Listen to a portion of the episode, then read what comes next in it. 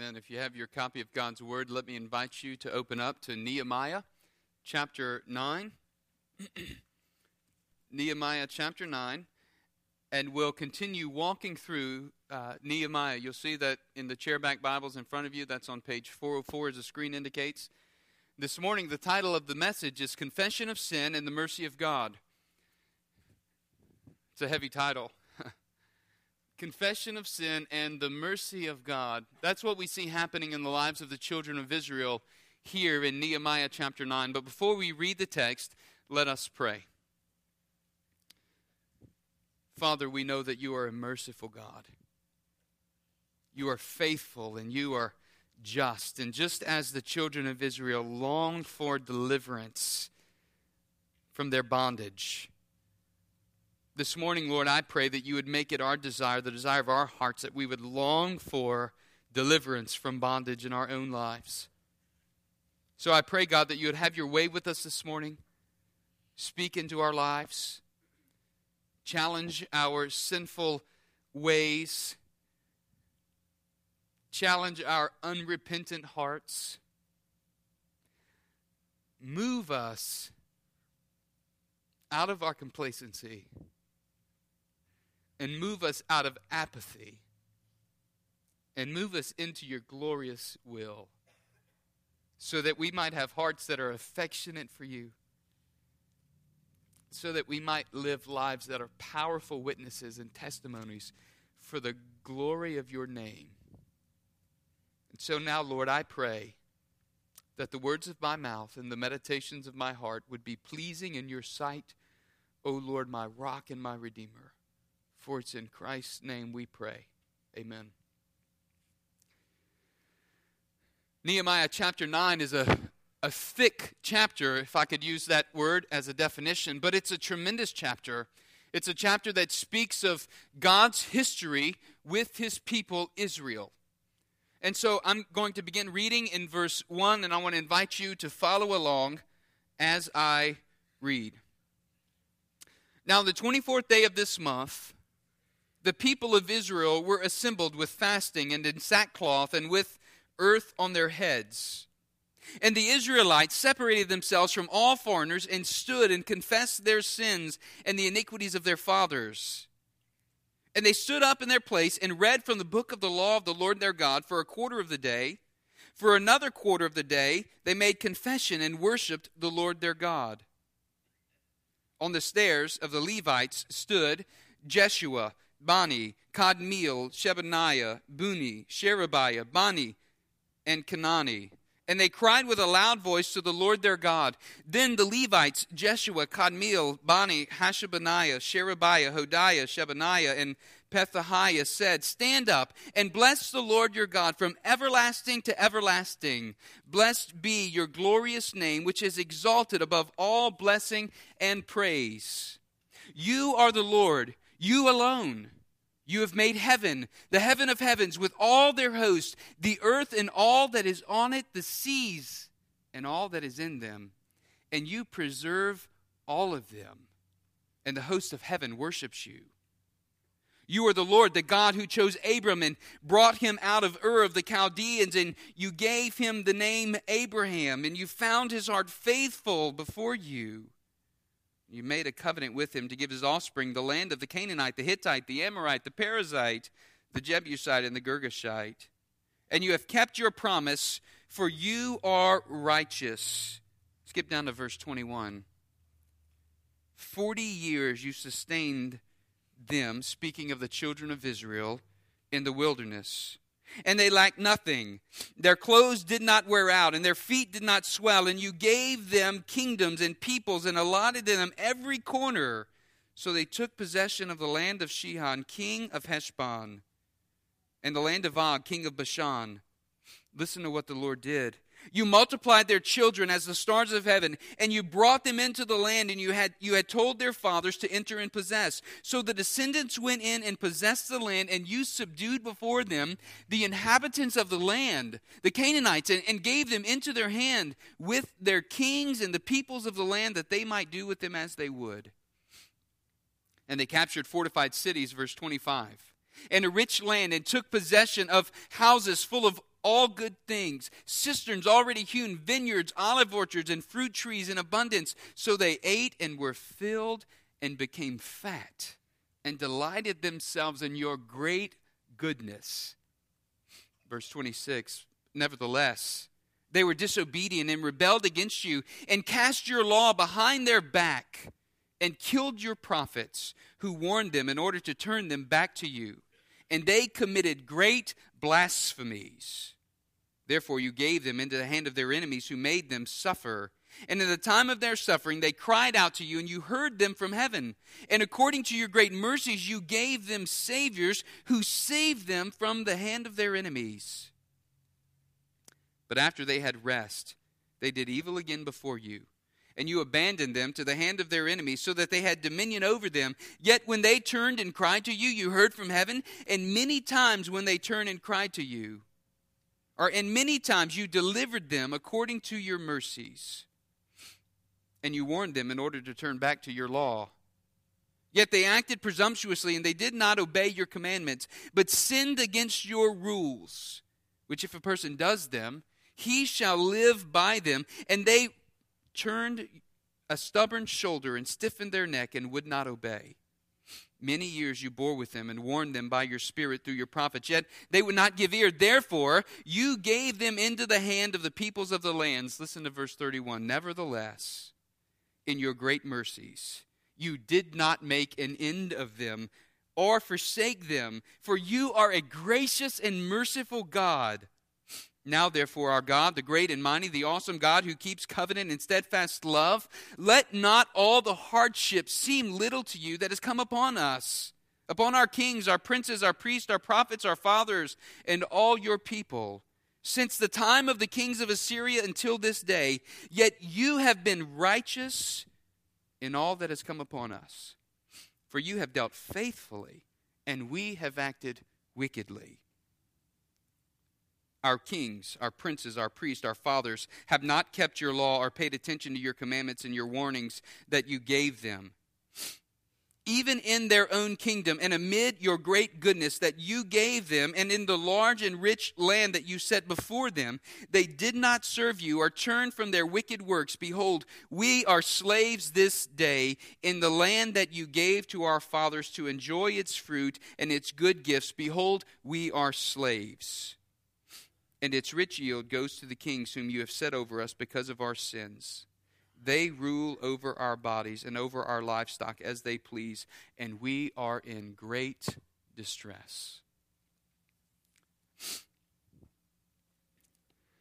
As we approach Nehemiah chapter 9, it's strange to note the order of events that have taken place. In chapter 8, we see that the people of God were gathered together. They read from the book of the law, and in chapter eight, verse nine, it says, uh, "It says that the people heard the words of the law, and they began to weep and to mourn."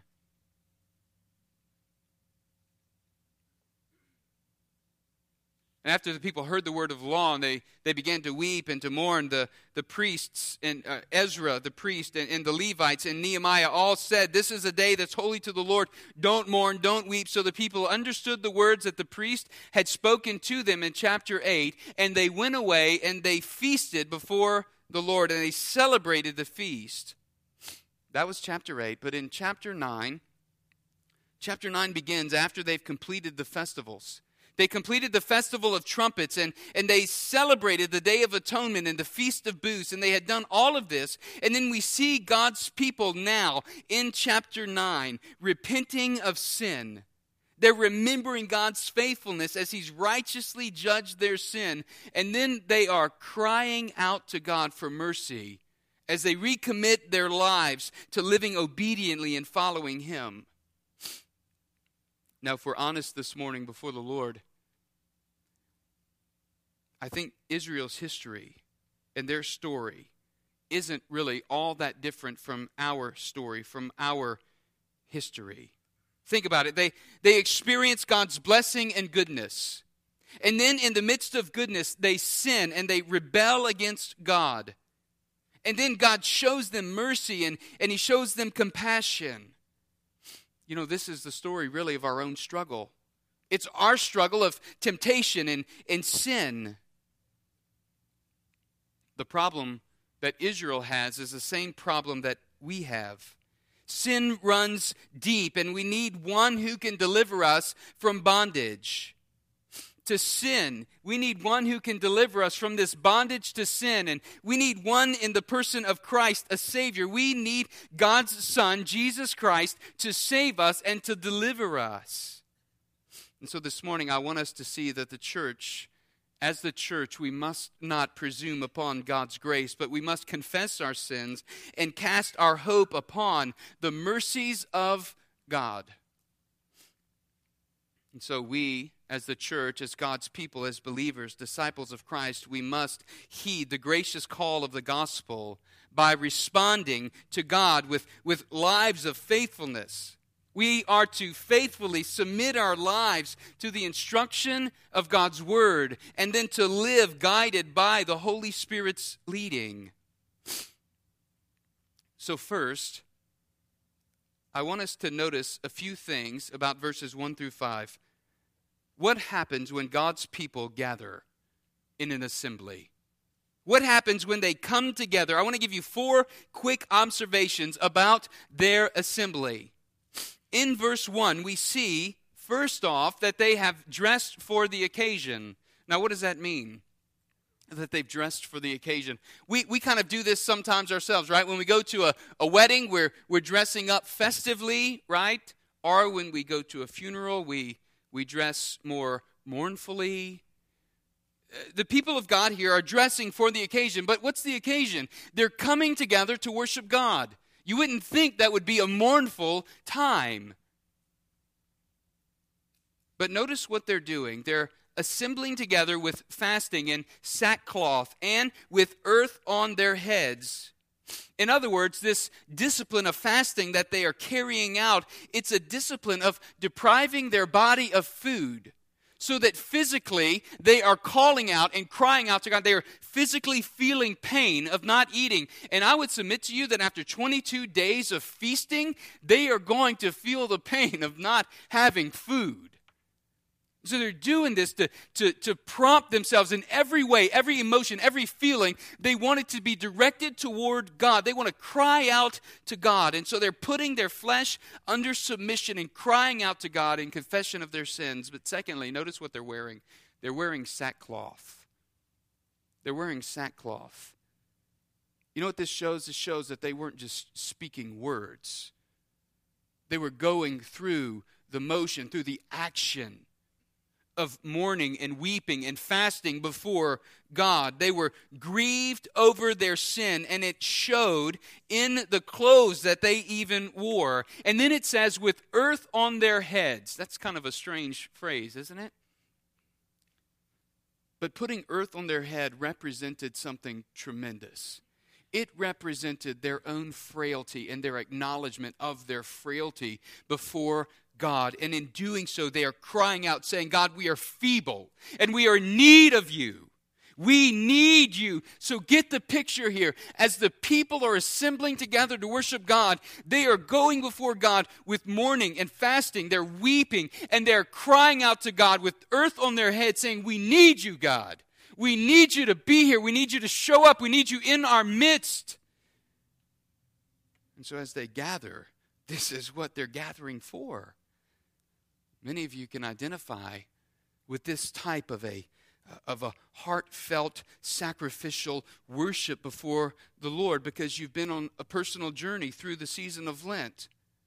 Maybe you've given up something for Lent. Possibly you've given up media or, or maybe a particular food or a particular drink, maybe coffee. And in doing that, you've been battling against the flesh. You've been trying to exercise a, a, greater dependency on God, and you've done this for the purpose of experiencing greater solidarity with Christ on his journey to the cross. You do this to remind yourself of the great suffering and commitment that God's saving work on the cross through Christ has accomplished. And in doing so, you've probably considered the sinful patterns in your life and confessed those patterns before the Lord. But I'm, I'm also aware that not everyone in here has done such a thing during this Lenten season. And so I want to challenge us and ask us this morning as we come before the Lord, are there areas in our lives where we need to be submissive. We need to submit our lives to God. Certainly there are areas, but are there sinful patterns? Are there sinful things happening in our lives that we need to turn over and submit to God, that we need to repent of and trust God with? You see, this was the way that the children of Israel were crying out to God in recognition of their own culpability and sin.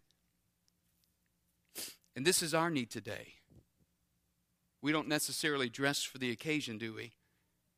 But but I wonder how many of us this morning, if truth be known in the internal seat of our heart, the conviction of our hearts before the Lord, if, if that were on display through what we were wearing, what would it look like?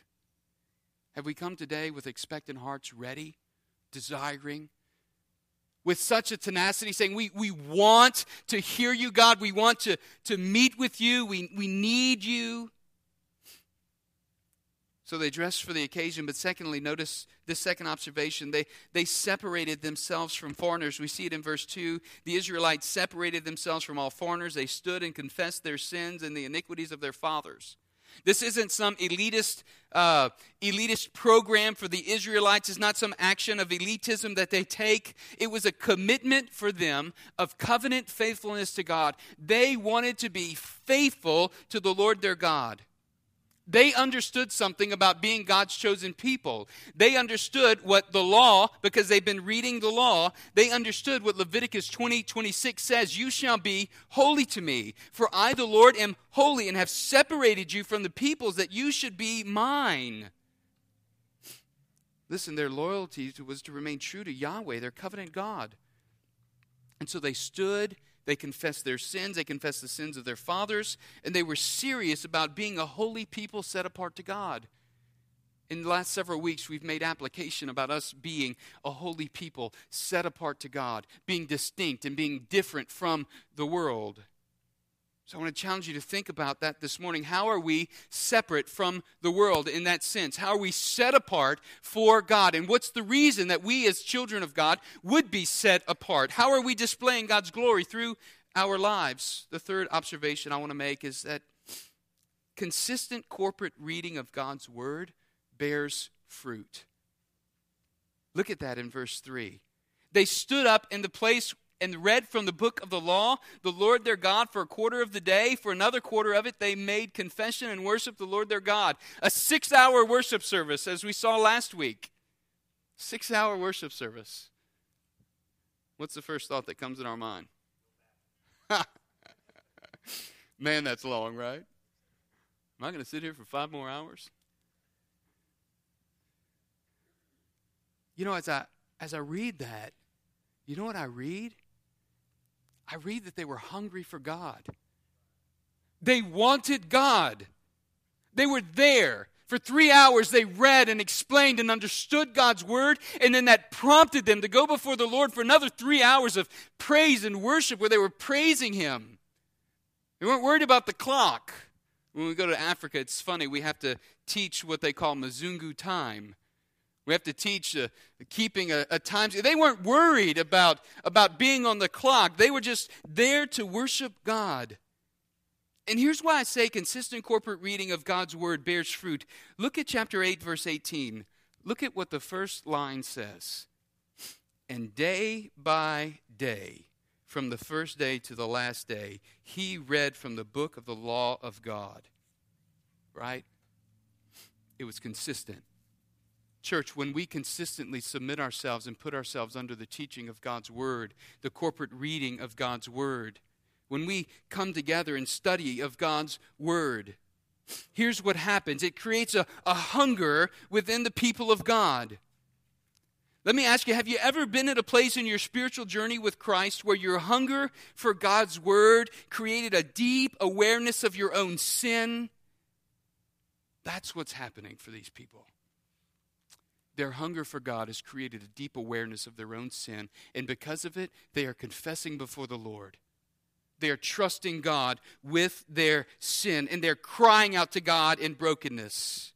They were desperate for God to show up and to do a work.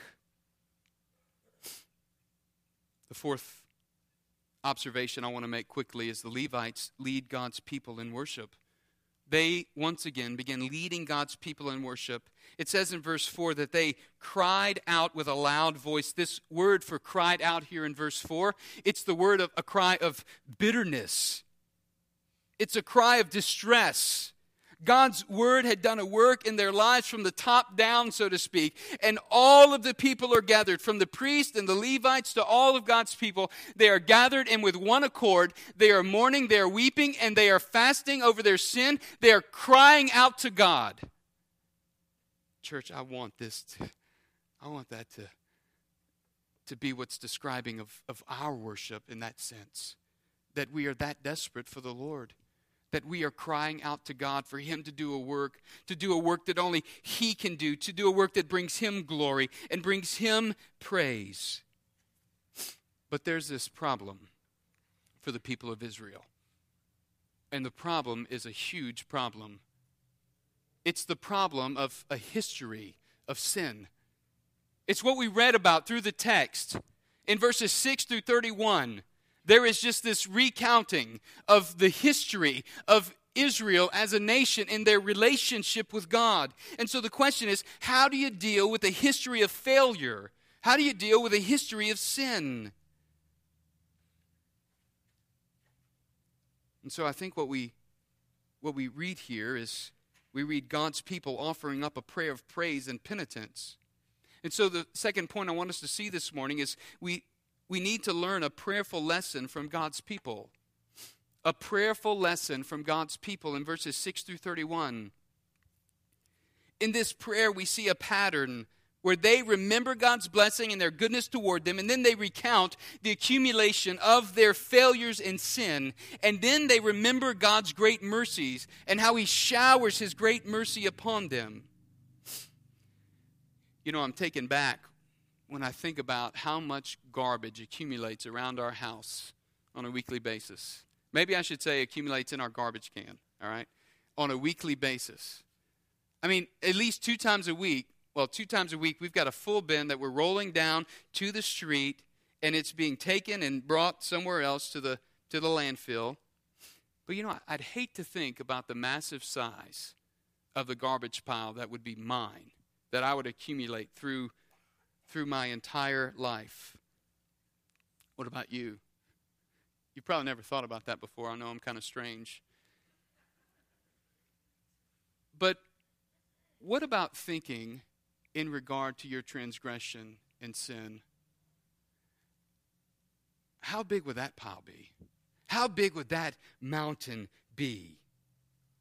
Just imagine for a moment the size of that mountain I can speak to you about mine. I know the mountain that I have, it would be huge. The sin mountain, right? The boulder, it would be huge. It would be unbearable. There'd be no way that I could pick it up.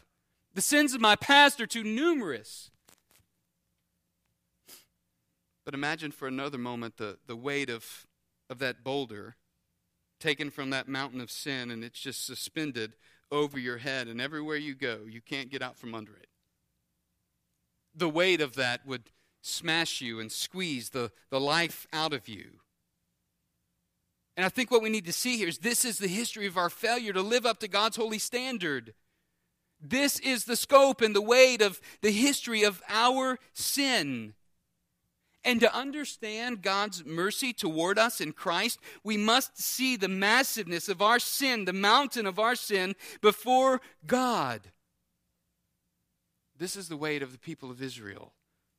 This is the weight that they felt under the history of failure in their sin.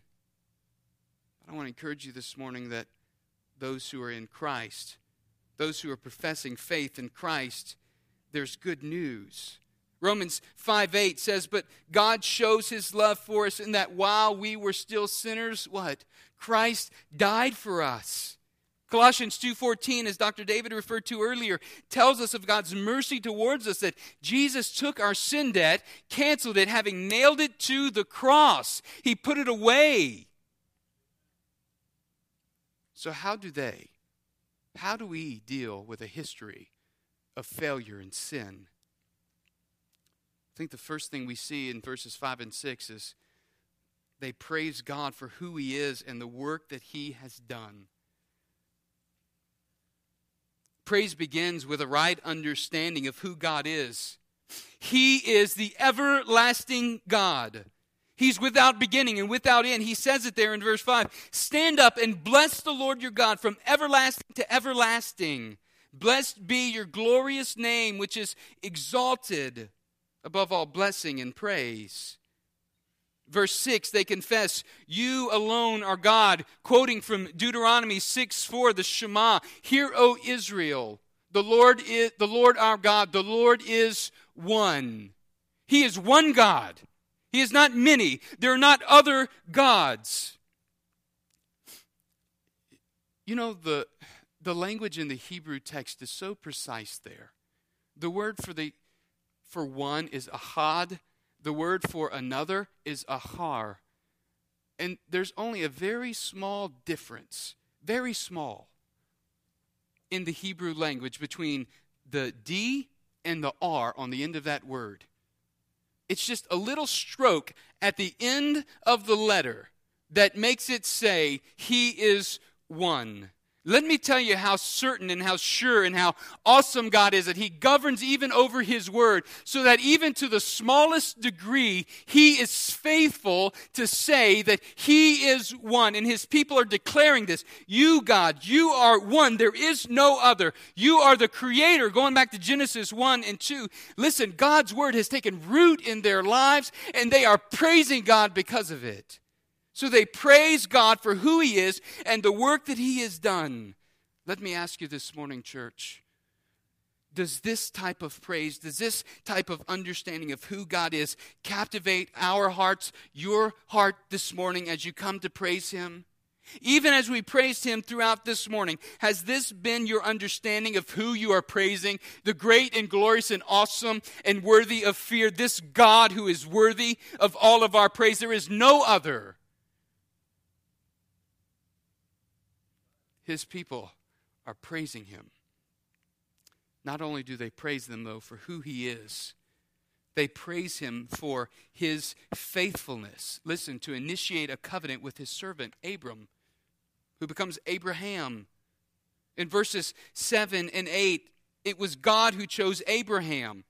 He says, You are the Lord, the God who chose Abram and you brought him out of Ur of the Chaldeans. You even gave him a new name, meaning the father of many nations. You made a covenant with him. You see, it was God who changed his name. It was God the Father who called him out, who, who blessed him, and who even initiated this covenant with him. It was God who called Abraham to faith and found his heart faithful. It was God who, who made this covenant with his people and fulfills his covenant in the person and the work of Christ in the New Testament to satisfy the demands of the law. It was God who made the covenant to bring the children of Israel into the promised land of rest. And it's God who faithfully keeps his covenant to give all who come to faith in Christ rest in Christ. I want you to see that connection. Jesus himself says in Matthew's gospel, Come to me, all you who are weary and heavy laden, and I will give you what? I will give you rest. He desires to give his people rest. You know what this tells us about God? It tells us that he is a righteous God. It tells us that he's faithful, that he can be trusted. It tells us that he fulfills what he has promised. We praise God for his faithfulness. We praise him because he is faithful to us and because we've been saved through this great fulfillment of his covenant. We praise him because it's through the greater blood of Christ that the covenant, that Christ our Savior has made a way for us to come into God's presence. It's his blood that ransoms our lives from eternal destruction and condemnation. It is the blood of Christ which does this. And this is the sacrifice that Christ has made, giving his own life that he might create a new covenant for you and me. So we stand with Paul in Romans 8 1. We declare, therefore, there is now no condemnation for those who are in Christ. We have been set free from bondage to sin, brothers and sisters. So this morning, listen, Believer, are you praising God for his faithfulness to you through Christ's shed blood? It's Christ's spilt blood which covers your sin and allows you and me to enter into God's presence. But I also want you to see that in praising God, in praising God, they remember God's past deliverance and sustenance and great mercies toward them. This is important. For in remembering God's greatness toward us, we're able to praise Him. They remember how God delivered them from bondage to Egypt. In verses 9 through 11, he recounts that. You, you saw the afflictions of our fathers in Egypt. You heard their cry at the Red Sea. You performed signs and wonders against Pharaoh and his servants. He did all of these great works, leading his people out of Egypt, out of bondage. And in verse 10, they say this they say, It's all about you, God. Look at what he says. And you made a name for yourself, as it is to this day. In fact, the whole section is about God, all the way through verse, really all the way through the end of the chapter, chapter 6, uh, verse 38, chapter 9, verse 38 here. It's all about God. At least 18 times in verses 9 through 21, they speak of what God has done by using the second person singular pronoun, you. 18 times there from, from 9 to 21. And from verse 6 through 38, I counted 72 occurrences where in this prayer, praising God, they're saying, You are your. They are giving all glory and all praise. 72 times from verse 6 through verse 38, they're praising God. You know what that says? It says that God is acting on behalf of his people they know that they can come to God, they can cry out to God, they can call to God. They know that God is for his people. Listen, church, God is for his people. He always has been, and he always will be. Don't doubt it. Write it down, believe it, trust in it, and live your life by it. He is for you, he's not against you, believer. Have you ever met a Christian who always seems to be downtrodden and living in the guilt of sin? They never seem to be joyful. They're never seemingly excited about what God is doing in their life and teaching them. It's as if they're walking around waiting, watching for God to strike them with a lightning bolt. Have you ever seen that type of a person? I want you to know that Israel's history tells us a different story. Yeah, they were judged for their sin, they had to suffer the consequences of their sin. But we see a different story about God and his relationship with his people. We see his people coming before him repentant and trusting him. In verses 12 through 21, they continue in prayer to recount the, the faithfulness of God as he leads them through the wilderness to the promised land. He led them, look, in a pillar of cloud by day and what? A pillar of fire by night, verse 12. On Mount Sinai, he came down and gave them the good statutes and commandments to live so that they would know how to live lives that were pleasing to God. He gave them a Sabbath day's rest in verse 14. They praise him for giving, him, uh, giving them bread and, and satisfying their hunger and giving them water from the rock to drink, satisfying their physical needs in verse 15. And then we get to verses 16 and 17. And it says they acted presumptuously or arrogantly. This is the same word that's used to describe the Egyptians acting arrogantly toward the Israelites. Instead, now the Israelites are acting arrogantly, presumptuously toward the Lord their God. But notice what they said We acted presumptuously and arrogantly. We disobeyed your command. They had sinned against God. But then they say, You are a God ready to forgive, gracious and merciful slow to anger, abounding in loving kindness and steadfast love, and you did not forsake them. Listen, we need to hear that this morning. God doesn't forsake us, He doesn't forsake His people. You know that God desires to restore you to Himself, believer? You know that in your sin, He is ready and waiting for you to confess your sin John 1 9 says he is faithful and just. If we confess our sins, he's faithful and just to forgive us of our sins and to cleanse us from all unrighteousness. Is there sin that you're harboring in your life? Confess it before the Lord. Ask him to change your heart. Ask him to give you that new heart. Verse 18 shows us Moses comes down from the mountain and they're worshiping a golden calf, wanting to be in bondage again in Egypt. And then in verse 20, he says, You gave your good spirit to instruct them. For 40 years in the wilderness, God sustained his people. And so the Israelites are remembering God's blessing.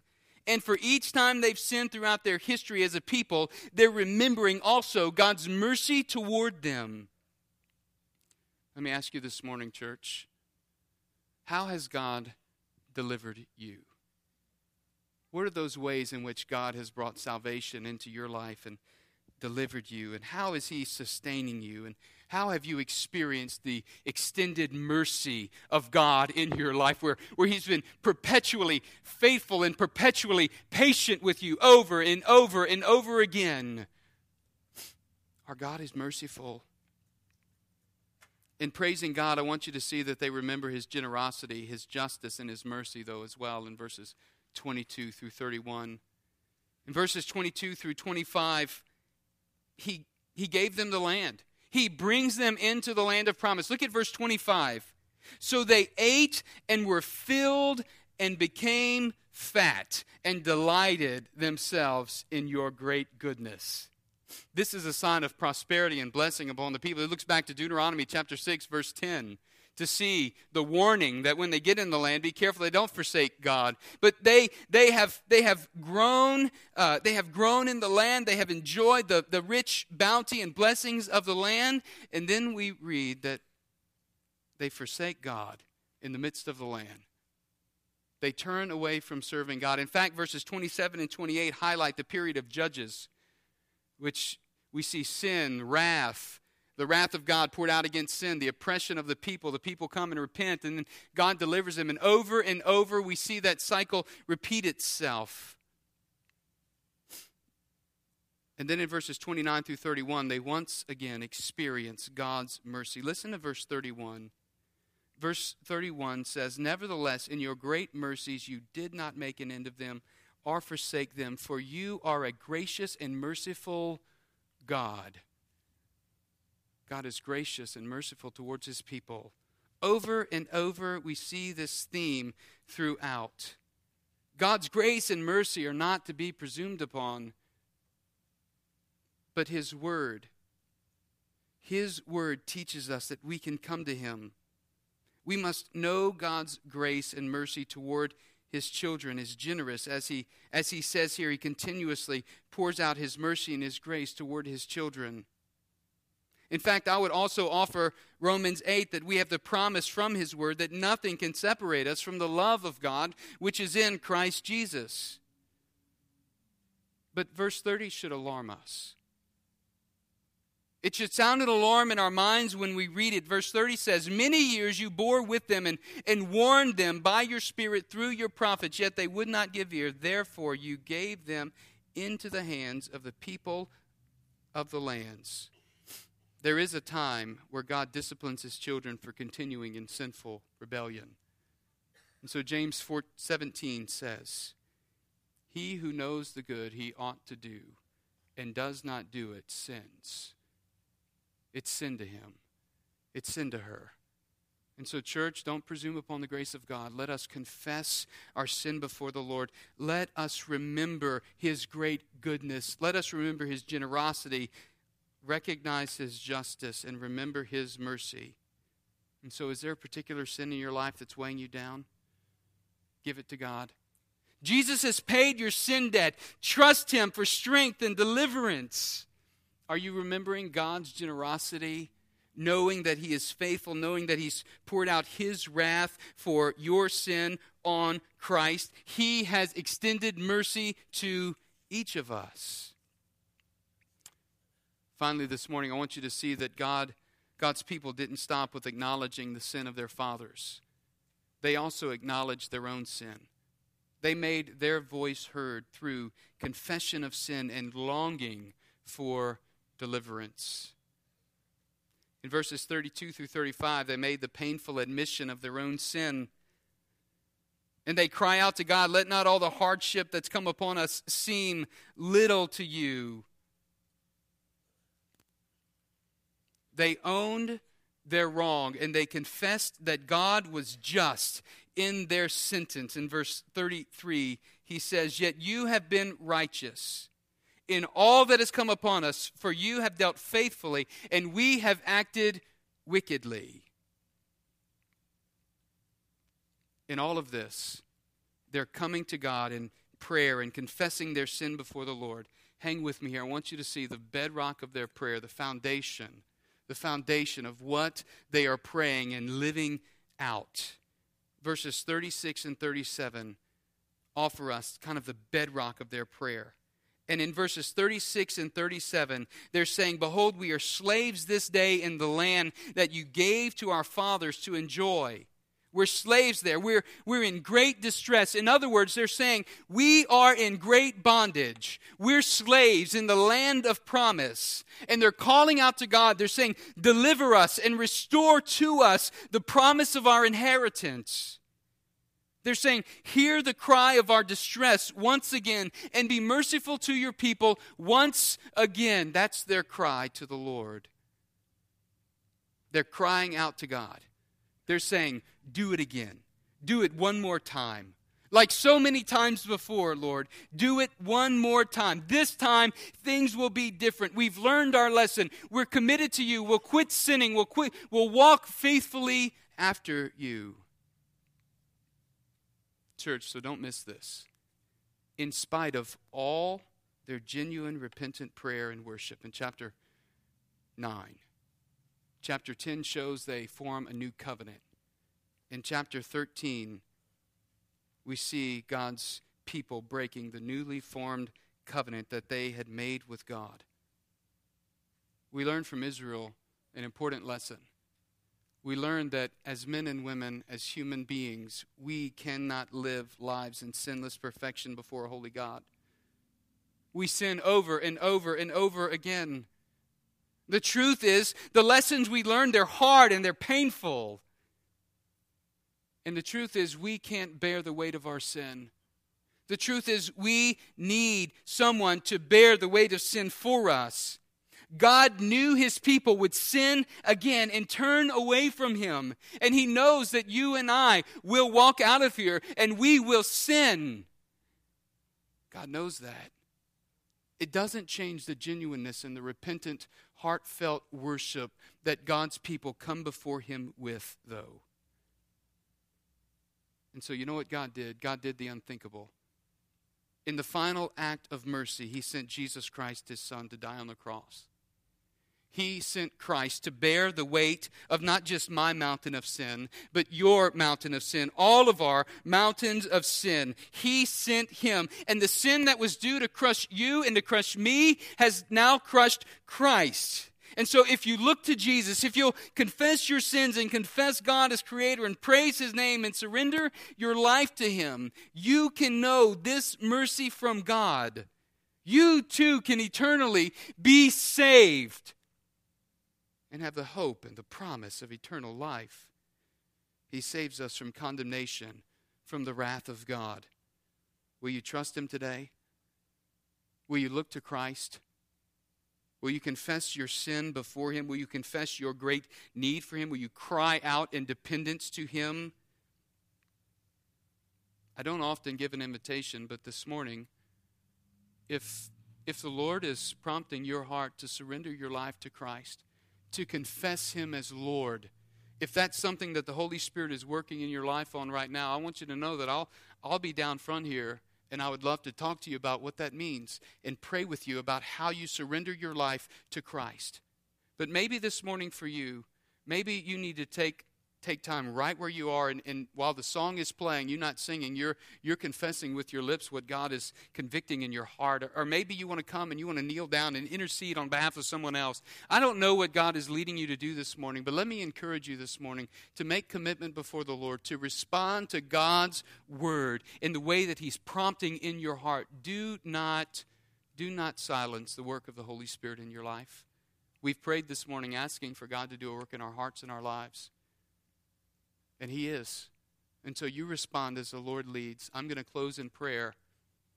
And I want to invite you, after I pray, to stand and respond as the Lord leads you. Let us pray. Father, this morning, we are overwhelmed by the mercy that you give us. In spite of our own sin, we see the history from your people Israel.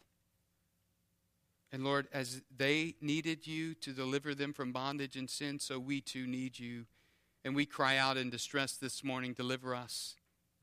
Thank you for salvation through Christ our Savior.